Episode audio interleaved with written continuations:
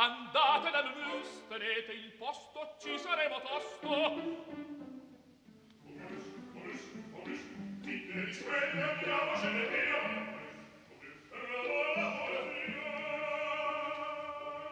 Momus, il caffè dell'opera. Eccoci, buongiorno, benvenuti al programma di Laura Zanacchi che si avvale oggi della responsabilità tecnica di Alessandro Davacche. Buongiorno da eh, Sandro Capelletto. Prima di iniziare il nostro programma di oggi, un ricordo, un ricordo di un amico, di un eh, amico di Radio 3 che tanti ascoltatori ricorderanno, Luca Pellegrini, che scompariva troppo presto un anno fa e che avrebbe amato con la sua passione per l'opera barocca, la musica barocca, la musica del 6 e il 700, avrebbe molto amato l'opera di cui ci occupiamo oggi. E dunque un abbraccio nel ricordo di Luca Pellegrini. Di che cosa ci occupiamo? Di Don Giovanni, sì, ma del primo però. Se diciamo Don Giovanni, ovviamente subito, tac, cortocircuito immediato, la nostra ehm, attenzione dice, ma sarà il Don Giovanni di Mozart, come quasi sempre succede, il poema sinfonico di Richard Strauss, ce ne sono tanti altri poemi, opere in musica dedicate a Don Giovanni, ma questi due, soprattutto il primo, il Don Giovanni di Mozart, ha schiacciato tutti gli, eh, i rivali, gli avversari, i concorrenti. Don Giovanni. Don Giovanni fra pochi giorni va in scena all'Opera di Roma, un nuovo allestimento diretto da quella regia di Graham Vick. Marino Niola ha appena pubblicato per Bonpiani un libro, Diventare Don eh, Giovanni, tra l'altro eh, con una, mo, le pagine finali mh, immagino Don Giovanni nella contemporaneità, siamo passati da Don Giovanni a Trans Giovanni perché al tempo delle identità fluide e del Me Too, del narcisismo di massa e dell'eterna giovinezza, il don giovannismo è endemico. In un tempo in cui tutto è permesso, dove il sesso non fa certo scandalo, le frontiere della trasgressione e della dissolutezza si sono spostate in avanti. E qui Marino Niola arriva a immaginare un Don Giovanni che sfida la Sharia potrebbe essere una perfetta reincarnazione transculturale della sua figura. Don Giovanni, ma qual è stato il primo Don Giovanni nella storia della musica? Intanto un po' di date e un po' di nomi. È il 1630 quando a Barcellona viene eh, pubblicato il testo di eh, Tirso eh, De Molina in cui appare il personaggio di Don Giovanni raccogliendo il burlador de Sevilla, il convitato dei Piedre, il, mm, burla, il burlone di Siviglia, l'ingannatore di Siviglia e il convitato di eh, Pietra che raccoglie però delle tradizioni, dei racconti, dei miti eh, orali diffusi già prima. Questo è in 1630. Passano eh, 30 anni e Don Giovanni eh, ou le Festin de Pierre di eh, Molière viene rappresentato a Parigi al Palais Royal nel 1665.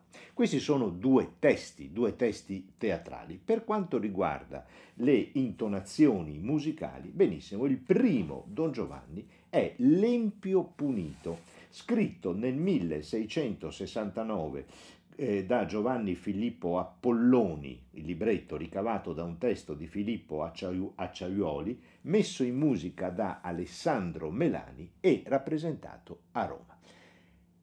Fatalità vuole che a Roma, a cominciare da oggi, e a Pisa e a Pistoia nei prossimi giorni, vadano in scena due diversi allestimenti dell'Empio Punito di Alessandro Melani. Prima intonazione del mito di Don Giovanni nella storia della musica. Che cosa significa questo? Come dicevamo la settimana scorsa, inaugurando un nuovo ciclo di trasmissioni di Momus, il repertorio barocco conosce un momento anche in Italia che arriva da questo punto di vista buona ultima, un momento di grande interesse, di rinnovato interesse da parte degli esecutori, da parte degli organizzatori, dei direttori e artisti, e sempre di più anche da parte del pubblico. Ma andiamo con ordine e cominciamo a prendere confidenza con la musica di Alessandro Melani, che immagino non sia in cima ai vostri pensieri ogni giorno. Amen.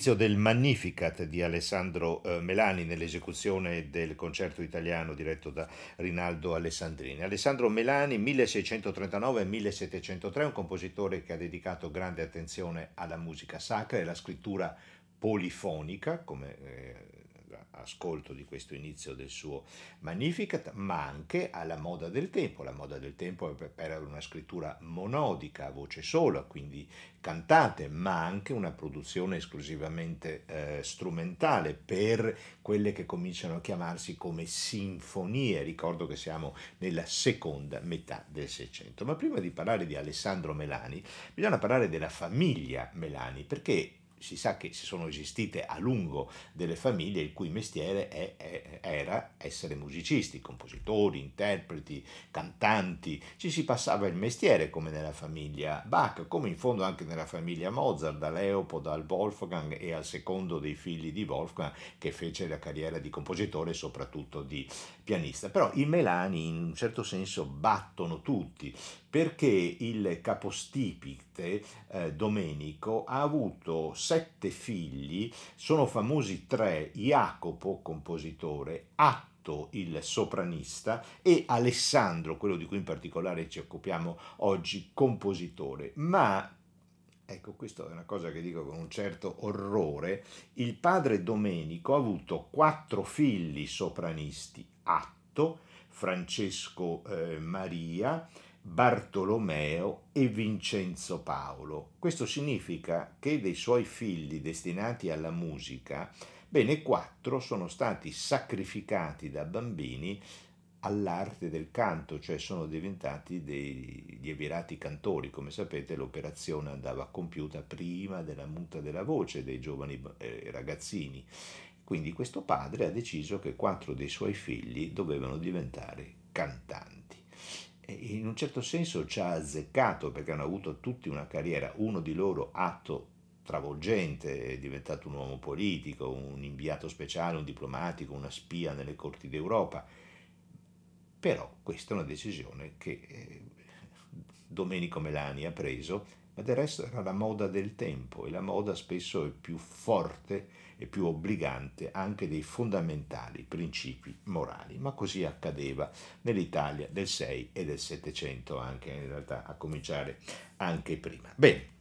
Ritorniamo ad occuparci della musica di eh, Melani. Noi in questa trasmissione ascolteremo le voci di Cesare eh, Scarton, che è il regista della produzione eh, dell'Empio Punito che debutta a Roma oggi 28 settembre e poi proseguirà il 29, il 1, il 2 e il 3 ottobre al Teatro di Villa Torlonia e avrà una recita anche il 6 ottobre al Teatro Flavio Vespasiano di Rieti all'interno del Reate Festival e poi eh, parleremo con Carlo Ipata che è il direttore dell'ensemble orchestrale che mette in scena eh, il, eh, per la regia di Jacopo Spirei al Teatro di Pisa il 9, il 12 e il 13 ottobre e poi di Pistoia il 19 ottobre l'Empio Punito. Quest'opera ha dormito per un lunghissimo tempo, altro che i sonni secolari delle favole, ancora di più, e adesso rivive con due allestimenti praticamente simultanei, uno a Roma e l'altro a Pisa e Pistoia. Meglio così, meglio così. Continuiamo però ad, a, ad avvicinarsi, a prendere confidenza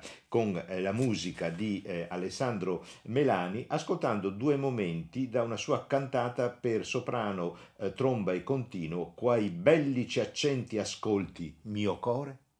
A guerra ti sfida bellezza omicida che senza pietà, che senza pietà, che senza pietà. Tiranna si fiera, tiranna si fiera che vuole prigioniera la tua libertà. Tiranna si fiera che vuole prigioniera la tua libertà. Tiranna si fiera che vuole prigioniera la tua libertà.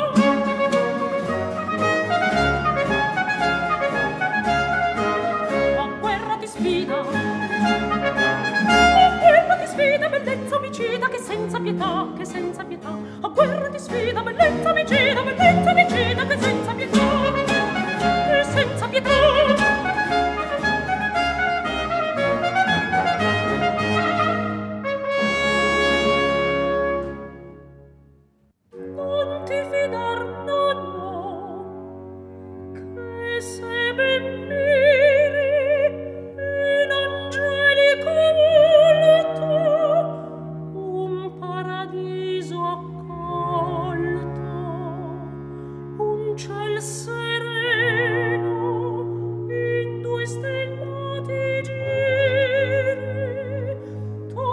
numero si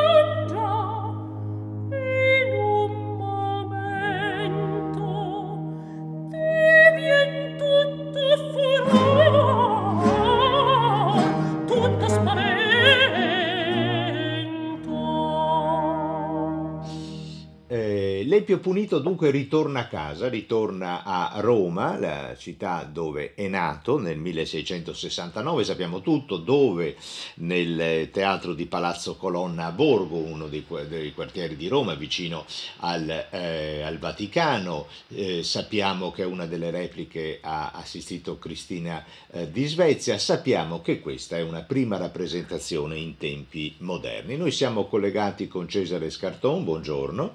Eh, buongiorno. buongiorno. grazie di essere con noi. Cesare Scaltone è il direttore artistico del Reate Festival, festival che si svolge a Rieti, ma da qualche anno anche eh, a Roma e ha scelto come proprio luogo di elezione romano quel gioiello che è il piccolo ma splendido teatro di Villa eh, Torloni. È una coproduzione che vede coinvolta anche l'Accademia Filarmonica Romana. Cesare Scartone, il suo festival eh, da sempre ha un occhio di riguardo per i titoli dimenticati, trascurati. Come avete puntato lo sguardo e scelto l'Empio Punito di Melani?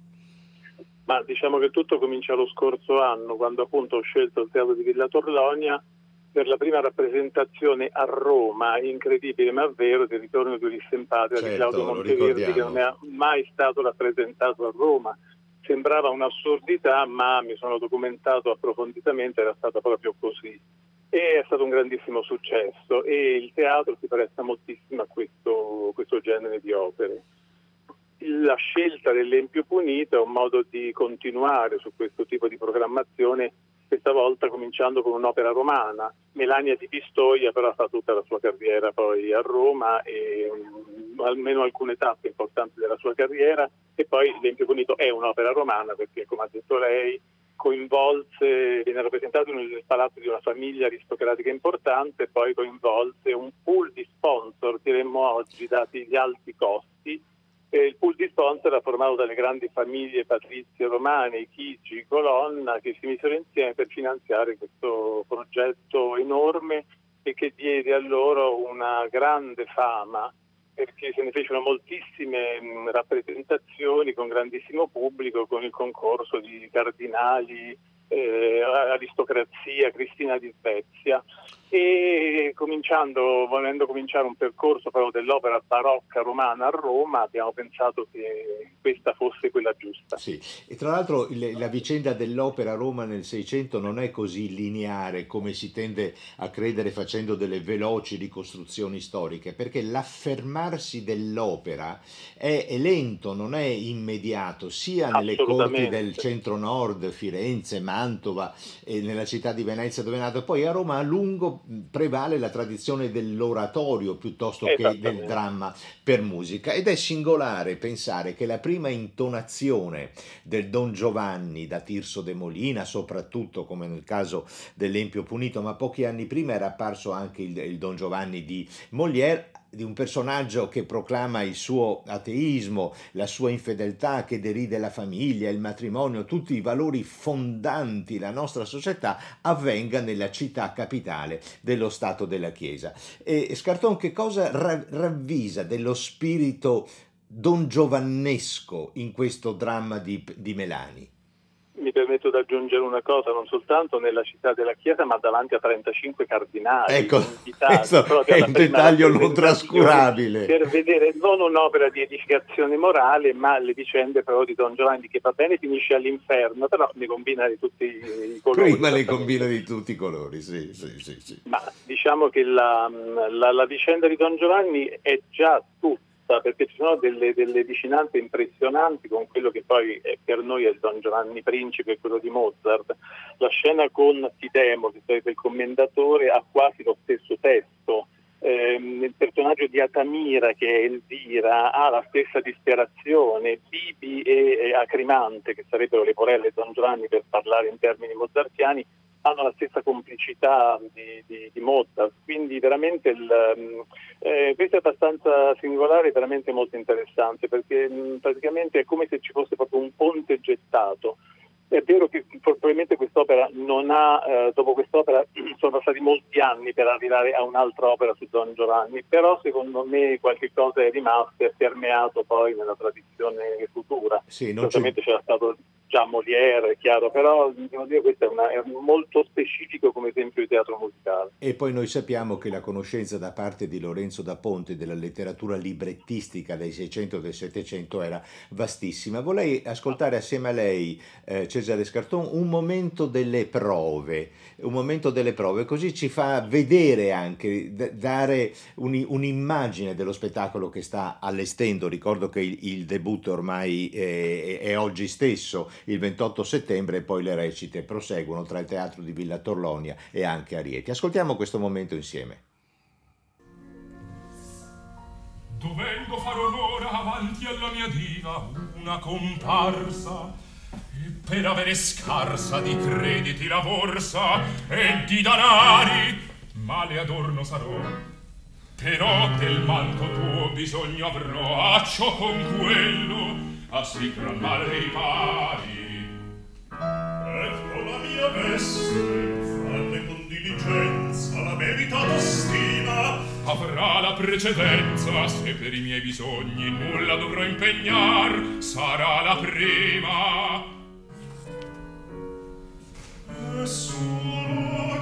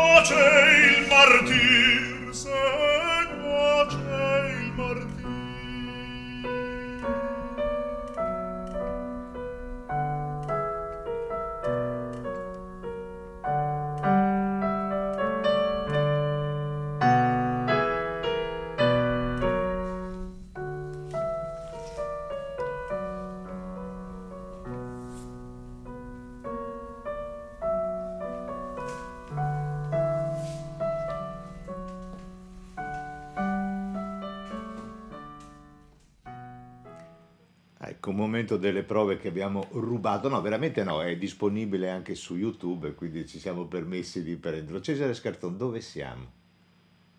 Dunque, questo è il momento in cui eh, Bibi chiede ad Acrimante, Leporello e Don Giovanni praticamente, i suoi abiti perché nella versione di Melani Bibi ha una fidanzata che sarebbe Delsa, che è un personaggio un travestì, un tenore che fa la parte di una donna, perché vuole andare a sedurla e vuole fare bella figura con gli abiti delle padrone. Eh, Giovanni praticamente Agrimante, ah, scusate, mi viene sempre in mente Don Giovanni. C'è un transfer proprio, inevitabile, no? Un Esatto, esatto. Sì eh, consegna il proprio mantello, in questo caso un lungo cappotto di velluto nero, a Bibi e Bibi è emozionato di questo, di indossare l'abito non soltanto del padrone, ma direi della persona che lui vede come modello al quale riferirsi, il modello del grande seduttore, cosa che vorrà diventare anche lui. Noi abbiamo una crimante di una quarantina d'anni e un Bibi di 22 anni, quindi c'è proprio questo contrasto generazionale tra una specie di, di modello eh, di genitore e il, dire, l'apprendista seduttore. È un momento molto bello, questa è una delle aree più belle dell'opera. Beh, sì, abbiamo scelto anche, anche, per questo, perché dà, dà, un'idea della ricchezza anche melodica della scrittura di eh, assolutamente. Eh, Melani. Ricordo che eh, il direttore è il maestro Alessandro Quarta con il, un gruppo specificamente nato, Reate Festival Baroque Ensemble, le scene sono di Michele eh, della Cioppa, Anna Biagiotti per i costumi, Andrea Tocchio le luci, riconosco alcuni dei suoi abituali collaboratori e i suoi numerosi progetti eh, di eh, regia. Un'ultima eh, domanda, Cesare Scarton. Sì. L'azione originale è ambientata nella città greca di Pella. Dove siamo invece sì. noi nel suo spettacolo? Siamo in un luogo dell'anima, perché la scenografia rappresenta eh, quello che succede quando noi incontriamo Don Giovanni. Arriva Don Giovanni e se arrivasse un meteorite sulla Terra, è come se lanciassimo un sasso su uno specchio, va tutto a pezzi, in frantumi. Infatti è una scena totalmente spezzata. È una bellissima una scena praticabili con diverse altezze, sempre piani inclinati di difficile eh, inesorribilità perché la vita dopo l'incontro con Don Giovanni non è più la stessa e diventa tutto più difficile per tutti i personaggi. Allora spero di incontrarlo presto. Buon lavoro, Eh sì. buon lavoro e grazie.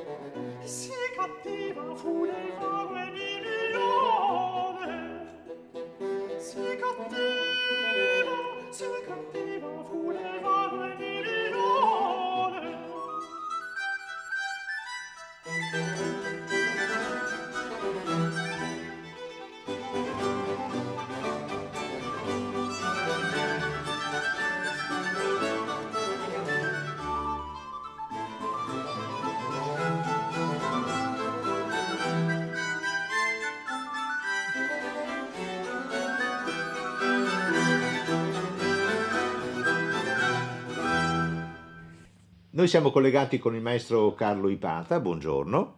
Buongiorno a lei. e Grazie di essere eh, con noi, direttore dell'Empio Punito che andrà in scena a Pisa al Teatro Verdi il 9, il 12 e il 13 ottobre, però con una replica a Pistoia il 19 ottobre. Abbiamo detto prima che Alessandro Melani torna a casa a Roma, nel senso che a Roma c'è stata nel 1669 la prima dell'Empio Punito, ma a- quando è tra Pisa e Pistoia nella sua Toscana torna proprio a casa perché la famiglia è originaria eh, di lì. Maestro Ipata, lei da, mh, da qualche anno dedica un'attenzione costante alla produzione di eh, Melani. Che cosa lo distingue all'interno del vastissimo, ma ancora probabilmente poco conosciuto repertorio della musica italiana del secondo Seicento? Dunque, guardi, innanzitutto stiamo parlando di una famiglia di musicisti, Sì. appunto, come giustamente ha detto lei, perché i Melani erano tre fratelli, eh, Jacopo, Atto e Alessandro, eh, che si sono distinti appunto negli anni centrali del Seicento eh, per essere i primi due, Jacopo e Alessandro, dei compositori eccelsi, ne parleremo, e Atto invece il terzo il fratello più, più- più giovane, anche lui in parte compositore, ma soprattutto cantante.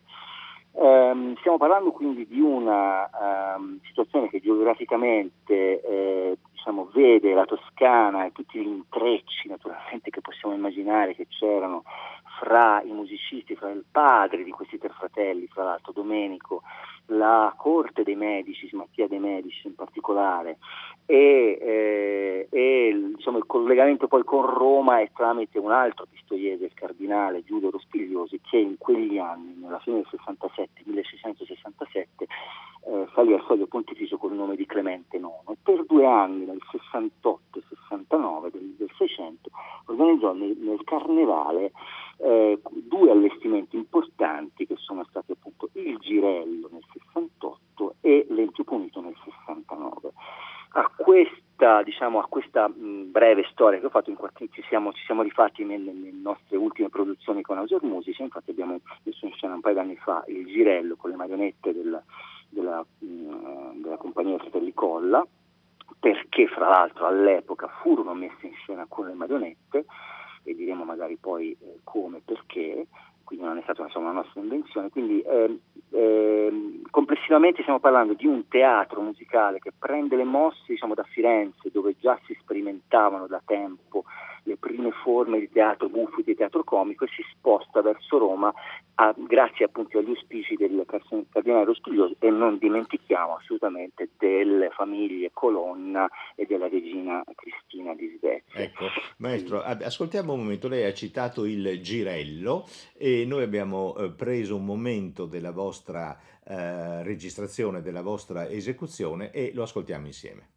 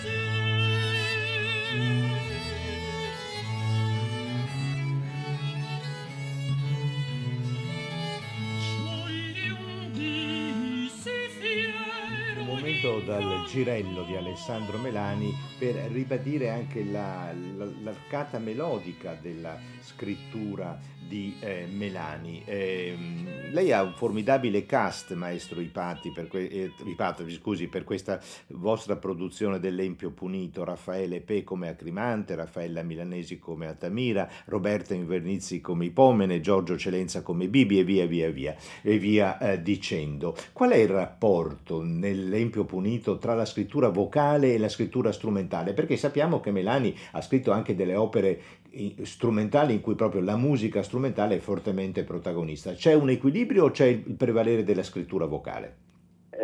Innanzitutto Alessandro Melani, perché stiamo parlando di Alessandro Melani per quanto riguarda l'Empio Punito, il girello era appunto di Jacopo. Sì, sì, sì, certo. Um, eh, Alessandro Melani era, è stato soprattutto uno, un compositore di musica eh, sacra, um, si conoscono per bellissime recenti esecuzioni i suoi mottetti a, a più voci splendidi, quindi era un, eh, diciamo, un compositore eh, molto legato alla musica sacra e alla musica polifonica.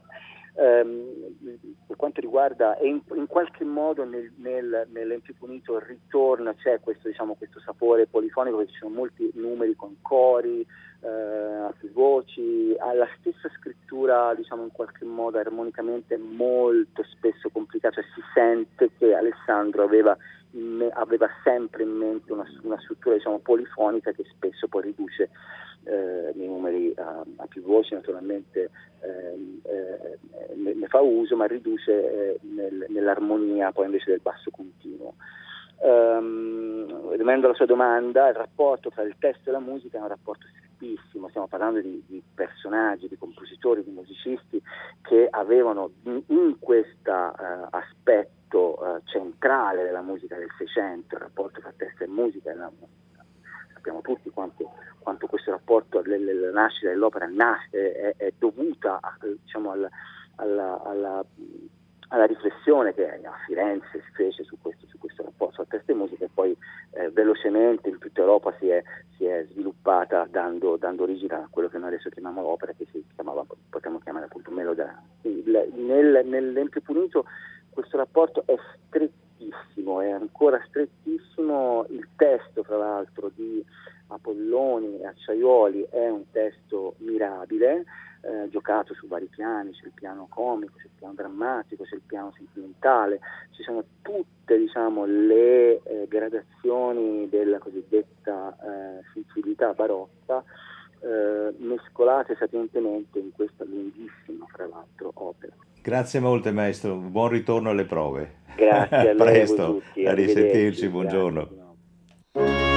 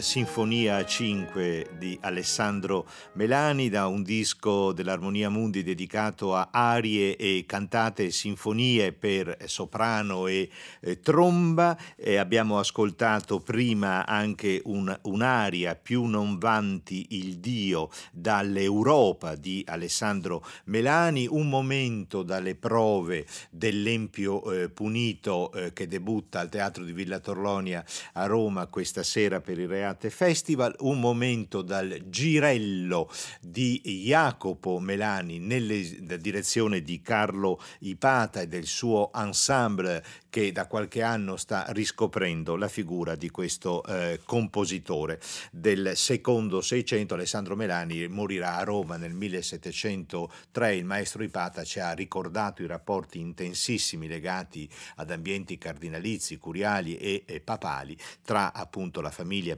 pistoiese e Roma. Come concludere questa eh, puntata di Momus? Beh, eh, leggendo le ultime righe del libro di eh, Marino Niola, Diventare Don Giovanni. Il vecchio dissoluto è ancora un mito, perché l'emancipazione dei costumi dalle censure delle religioni e delle tradizioni si deve in buona parte ai Don Giovanni celebri di ieri e agli anonimi Don Giovanni di oggi, che continuano a insegnarci l'uso dei piaceri e a farci da apripista nel groviglio delle libertà.